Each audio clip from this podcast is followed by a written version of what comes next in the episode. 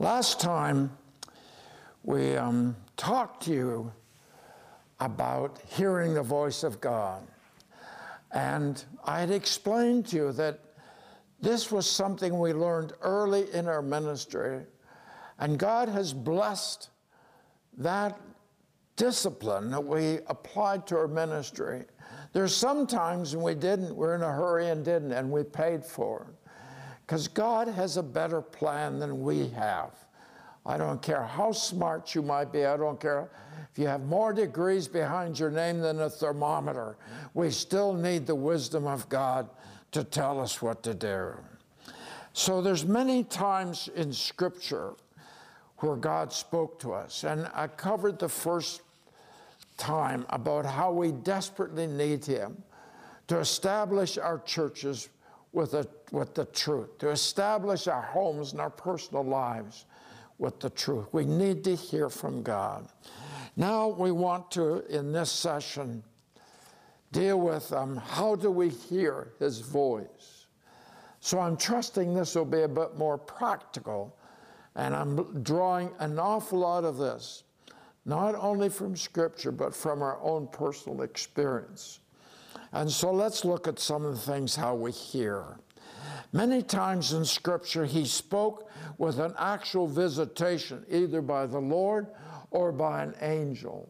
So he spoke very clearly then. There was one time he spoke with a donkey to Balaam, who was going the wrong way. He was a man that could put curses or blessings on a nation.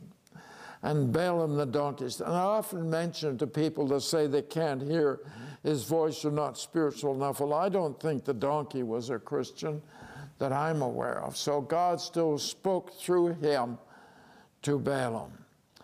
There's um, many times God spoke with a voice that your ear could actually hear.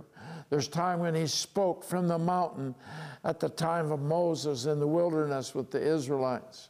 And the people heard it. Thing is, they were frightened of it, but they could hear it. I have never heard it that way myself personally, where it's a booming voice, like um, in the Cecil B. DeMille, DeMille's uh, the Ten Commandment movie years ago. Moses. I've never heard it that way. Some of you may have. Another way he speaks to us, he speaks and it, it's in here somewhere just in your chest. And generally, when I've heard him that way, it's because I wasn't seeking him, I wasn't asking him. I remember one time I'm walking across the living room floor to get to the dining room because my wife had called me in for dinner. And he spoke to me in the middle of that thing, and I knew it was him. And what he was up to, there's certain areas of my life that were drastically changed because he spoke to me that way. He had to get my attention because I wasn't in a, in a place of listening. I was more interested in eating. I have that habit, you know. He also speaks directly into our minds.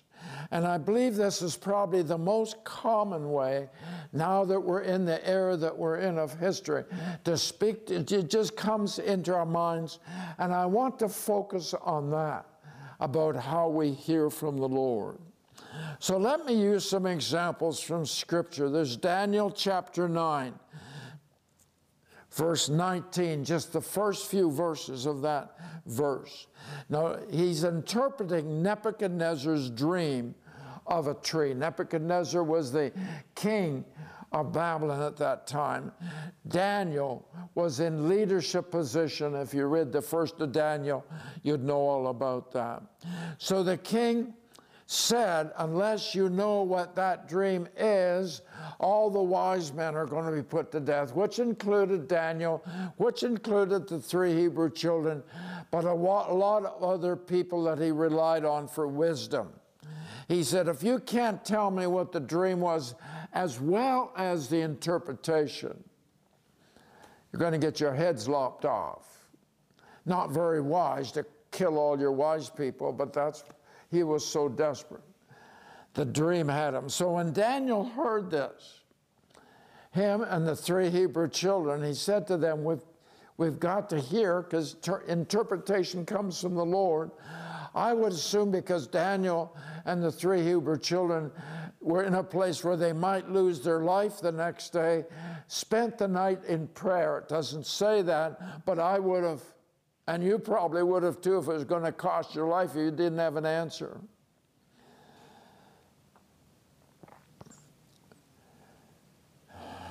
And he said, as he was seeking the Lord on this, his thoughts terrified him. So the Lord actually spoke in thoughts, not this booming voice, which he can still do, not in, a, in where it hits your heart, which he can still do, but he spoke into his thoughts. And when I realize that our mind is some way connected to the creator of the universe, the one who causes every blade of grass to grow in your lawn, every tree to have a leaf, every flower to grow. That God that causes all that stuff to happen simply by a command from his throne room. That God wants to talk to me.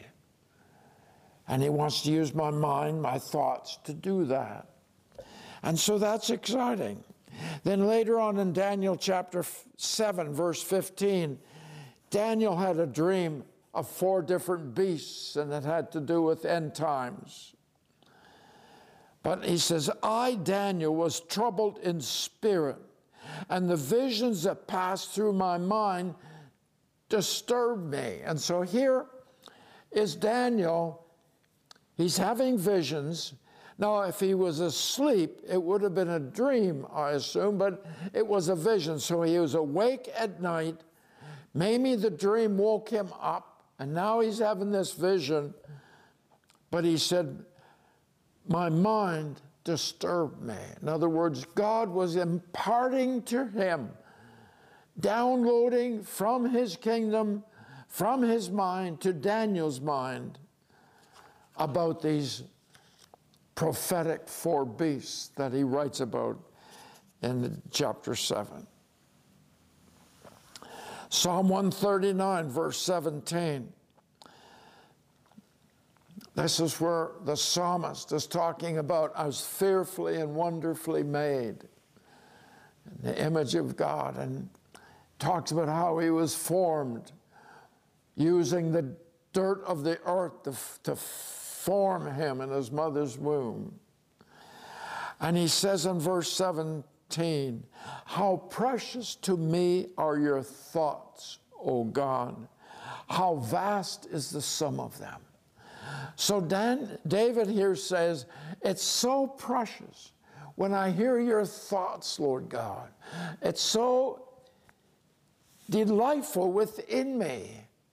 To, the thoughts that come in, there's a fellowship that takes place, there's a delight, there's a pleasure.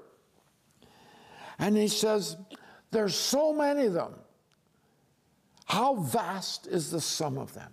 You have so much to say to us, Father.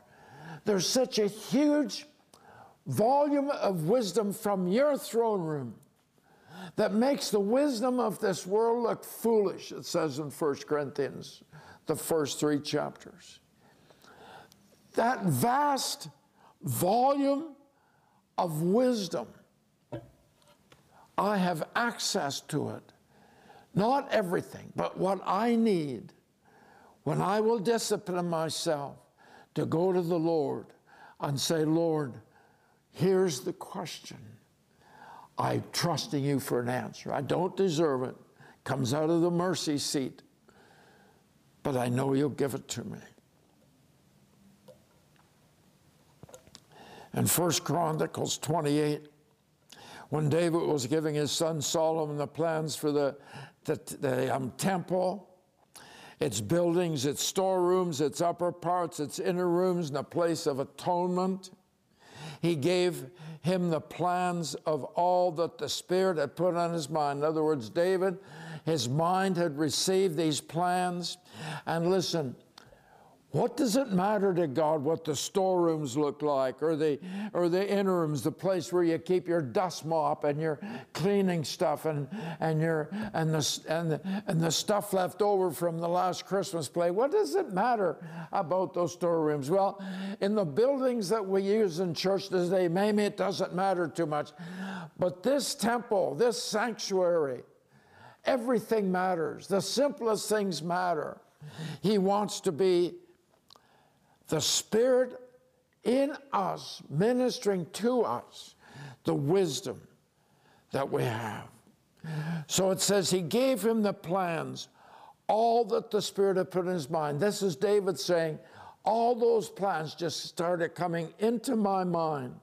And David was a man of thanksgiving. he was a man of praise. And you see, Psalm 100 says, we enter his gates with thanksgiving. David wrote this. We enter his courts with praise. That means he had entered in, and as he was in the presence of the Lord, the Lord downloaded all the plans of this temple, and now he's giving them to Solomon. Here's the plans, obey them. And I said to you in the first part, I said, How the Lord uh, was instructing David to say to Solomon, Devote your heart and your soul to seeking the Lord and build the sanctuary. So here we are with the New Testament, especially. We can learn from the Old, but the New Testament, especially, we learn of the holiness that we're to walk in, learn about the obedience that we're to submit ourselves to. And God says the whole sanctuary will be built and put together in such a way if you'll only listen to me. Oh, we would have erased so many problems from our personal lives, from our homes, from our ministries, from our churches, from our businesses, and yes, from our country. If we just listen to the Lord and say, Lord, how do we work this? What do we do? It says in 1 Corinthians 2, and Paul is talking about the wisdom of man versus the wisdom of God. For who among men knows the thoughts of a man except the man's spirit within him? In the same way, no one knows the thoughts of God except the Spirit of God. So only my spirit knows my exact thoughts. I don't know the thoughts of God unless we ask Him. No one knows the thoughts, but the Spirit does. And the Spirit wants to communicate it to us. Now, there's a requirement here that I want to make clear to you. I believe God is able to speak to even non Christians as well as Christians. I believe he is able to speak to anybody. I pointed out last time, he even spoke to Balaam's donkey, and Balaam's donkey spoke then to the prophet Balaam. He's a false prophet, but he still spoke to him. So, this whole thing of God wanting to lead us, I believe as a Christian, it is of great benefit to me. If I want to hear the voice of God, to position myself in such a way that God will feel comfortable in trusting me with what He says. Now, Romans chapter 12, the first and second verse, let me expound on them a little bit. I urge you, brothers. Now, the word therefore is there because it follows something. It follows chapter 6, 7, and 8, which talks about the tremendous sacrifice that Jesus made for us and how we're to stop trying to earn salvation and accept what He has given to us because he's already earned it by his sacrifice. And then 9, 10, 11, he talks about how we as Gentiles been grafted in and how the Jewish people, they may have lost their position in that vine and Jesus is the vine. Israel is not the vine. Jesus is the vine. John chapter 10 says so. John chapter 14, pardon me, it says 15, pardon me, I'll get it right, yeah. And you say, we know that those chapters are clearly saying that we are grafted in. We can lose that graft, but we're grafted in. Will disobedience will cause us to be cut off. The Jews can be grafted back in. It's all in there. Then he starts with, because of all that, therefore, one guy says we need to, whenever you see the word therefore, we need to check what it's there for because it's there for a certain reason. I urge you, brothers, in view of God's mercy, to offer your bodies as living sacrifices, holy and pleasing to God. This is your spiritual act of worship. Do not conform any longer to the pattern of this world, but be transformed by the renewing of your mind. Then you'll be able to test and approve what God's will is, his good, pleasing, and perfect will.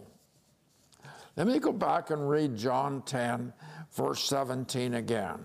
The reason my Father loves me is that I lay down my life only to take it up again. What's he saying here?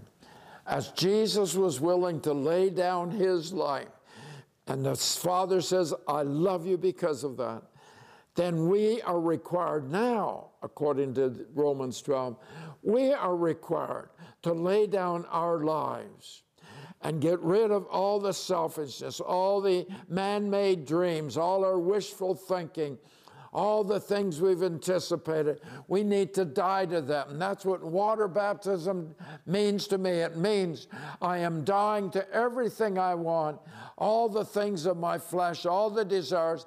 I'm going into that tank to or that river to be buried.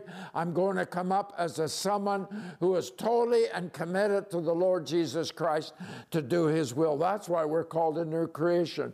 We're now children of the God. The old person is dead and buried. We're a new person. And it says here in Romans chapter 1, chapter 12, verse 1, pardon me. It's God's mercy we're dealing with here. We don't deserve it. But we're living sacrifice. He doesn't want us dead. He wants us, he wants our old carnal nature to be dead, but he wants us to be alive in him. He wants us to be holy. That means obedient and walking in his un, under the blood of Jesus. He wants us to be pleasing to the Father in heaven, and that in itself is an act of reverence, which he says is like worship. Reverence beyond revering a prime minister or president or something. Reverence beyond that, a way beyond what you give to man. It becomes worship. That's why we bow before him to worship. And he says, Do not conform any longer to the pattern of this world. He wants the pattern that Jesus set up in the, in the, in the book of Exodus, in the book of Leviticus. He sat down with Moses all the detail of that tabernacle. And he said to him, I want you to follow exactly the pattern that I gave you on the mountain. That's what he's saying to us. We have a pattern. His name is Jesus. And he wants us to be conformed exactly to that, not conformed to the world. Somebody explained it this way. Years ago, I don't know if they're still around, but ladies that made things like jello had copper molds. Some were like, uh, looked like a bunch of grapes. Others looked like um, a chicken or something. I don't forget what they all, uh, pineapple, I remember that. And you see, when they made jello, they would pour the warm jello before it set into that mold, set it aside, let it cool, and let it hard. The jello was conformed to the mold. Jesus said, I don't want you to be conformed to the things of the world. What you see is dangerous. As a matter of fact, one of the cardinal mistakes the children made after they're in the promised land, they said, they said to Josh, Josh uh, they said to Samuel the prophet, we want a king. We want to be like the other nations. When you want to be like everybody else around you that aren't Christians, when you want to be like them, you're going the wrong way. I didn't say you've sinned, I don't know. You're just going the wrong way. We can't be conformed to the world. We must be conformed to the likeness of Jesus Christ. So if I'm conformed to the likeness of Jesus, I've laid down what I want. I've laid down my wishes, my disease.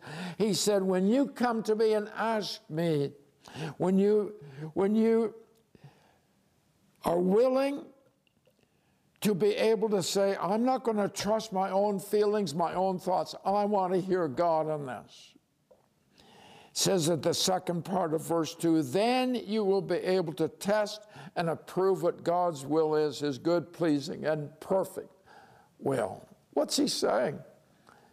Listen, when you give up what you want and come to me and ask me what I want for you, it's the best for my kingdom, and anything that's the best for my kingdom is the best for you.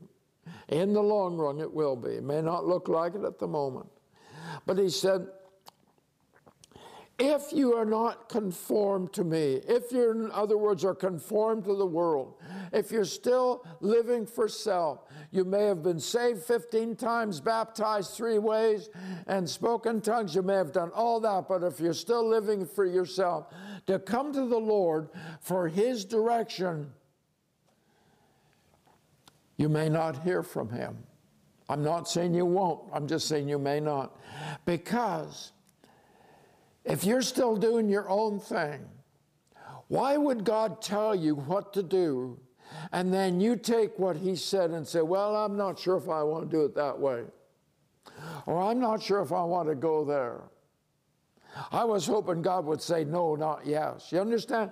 We start to question whether He's got wisdom or whether it's my wisdom I want to go with. Why? Because our old sinful nature is not dead. We're still doing things our own way.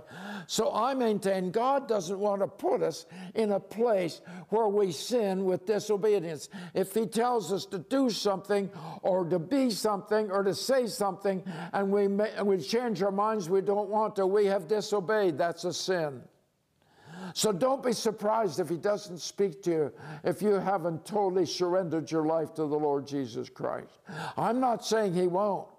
I'm just saying don't be surprised if he doesn't. You see, Jesus said, unless you're willing to lay down your life, you're going to lose it.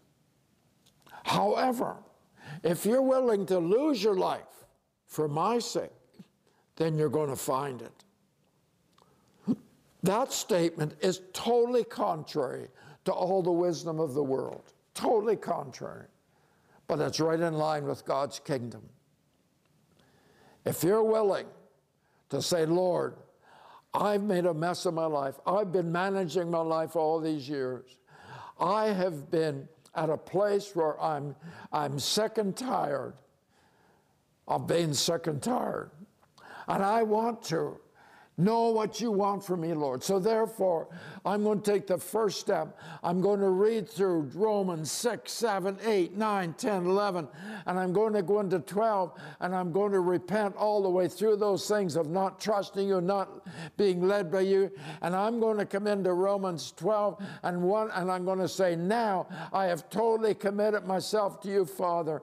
I need you to start managing my life. I need you that I can come to you and ask you things so you can give me direction. There's many examples in the Old and New Testament of God speaking to people. I told you in part one from, Rome, from John chapter 10. Twice he says, My sheep hear my voice. Then in John 14, my spirit will speak. What he hears from God, he will speak. He wants to talk to us. If you think God isn't going to talk to you and you have committed yourself totally to him, died to what you want, you are living in unbelief. The devil has convinced you you can't hear from God. Believe me, folks, God wants to talk to you. But he wants you to ask and he wants you to be patient and listen. I have asked the Lord for things in my life. I didn't get an answer for it for days or weeks, maybe, but all of a sudden the answer will come. And I will know it's him. In 2 Corinthians 10 5, when you want to come into a place where you're listening to the Lord, We need to make sure we thank Him because that brings us into the in, through His gates. Psalm chapter 100. We come through His gates with thanksgiving. We come into His courts with praise. That brings us, those two things bring us into the courtroom of the Lord. And uh, Hebrews says it's the blood that qualifies us. We don't deserve, but the blood qualifies us. If you're a Christian, you committed yourself totally to the Lord, the blood qualifies you. Spend some time thanking Him, spend some time praising Him. The Psalms are full of praise, the Psalms are full of thanksgiving. Look them up, read them back to the Father. Read them in the face of the enemy that says you can't hear. Speak them out loud, shout them if you have to. The neighbors probably need to hear it anyway. And you see, it says in 2 Corinthians 10 5, we are destroying speculations and every lofty thing raised up against the knowledge of God. Anything that says to me, let's go with, with just common sense. Why don't we go with what all the other people in this situation did? Why don't we establish the church the way the other churches have? Why don't we look for a pastor the way the other churches have? Why don't I run my family the way the other fathers run their families? May not always be wise because you could be looking at a bad example. But he says here, we destroy all, the stuff that has to do with the world, the speculations of the world, the ideas, the lofty things that the world said, here's wisdom. We need to tear it down and we need to take every thought captive to the obedience of Christ. That simply means does what I'm thinking right now line up with the Word of God? Is this something that I would honestly believe that Jesus would say because it has his wisdom, not the wisdom of the world. So I want my thoughts to be obedient to what the Lord Jesus Christ has taught us. As a matter of fact, back in the Old Testament, King Rehoboam, he did evil because he didn't set his heart on seeking the Lord. I'm, I'm asking you to listen.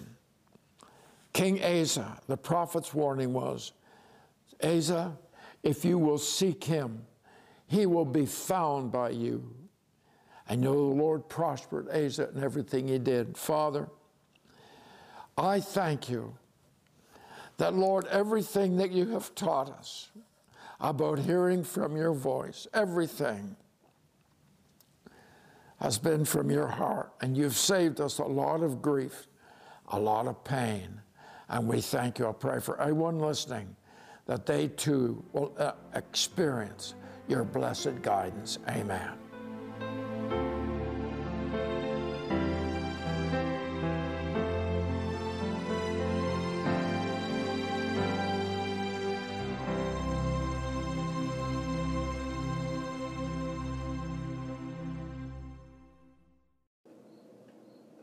Please visit our website at jwmi.ca to find out about more information of our ministry.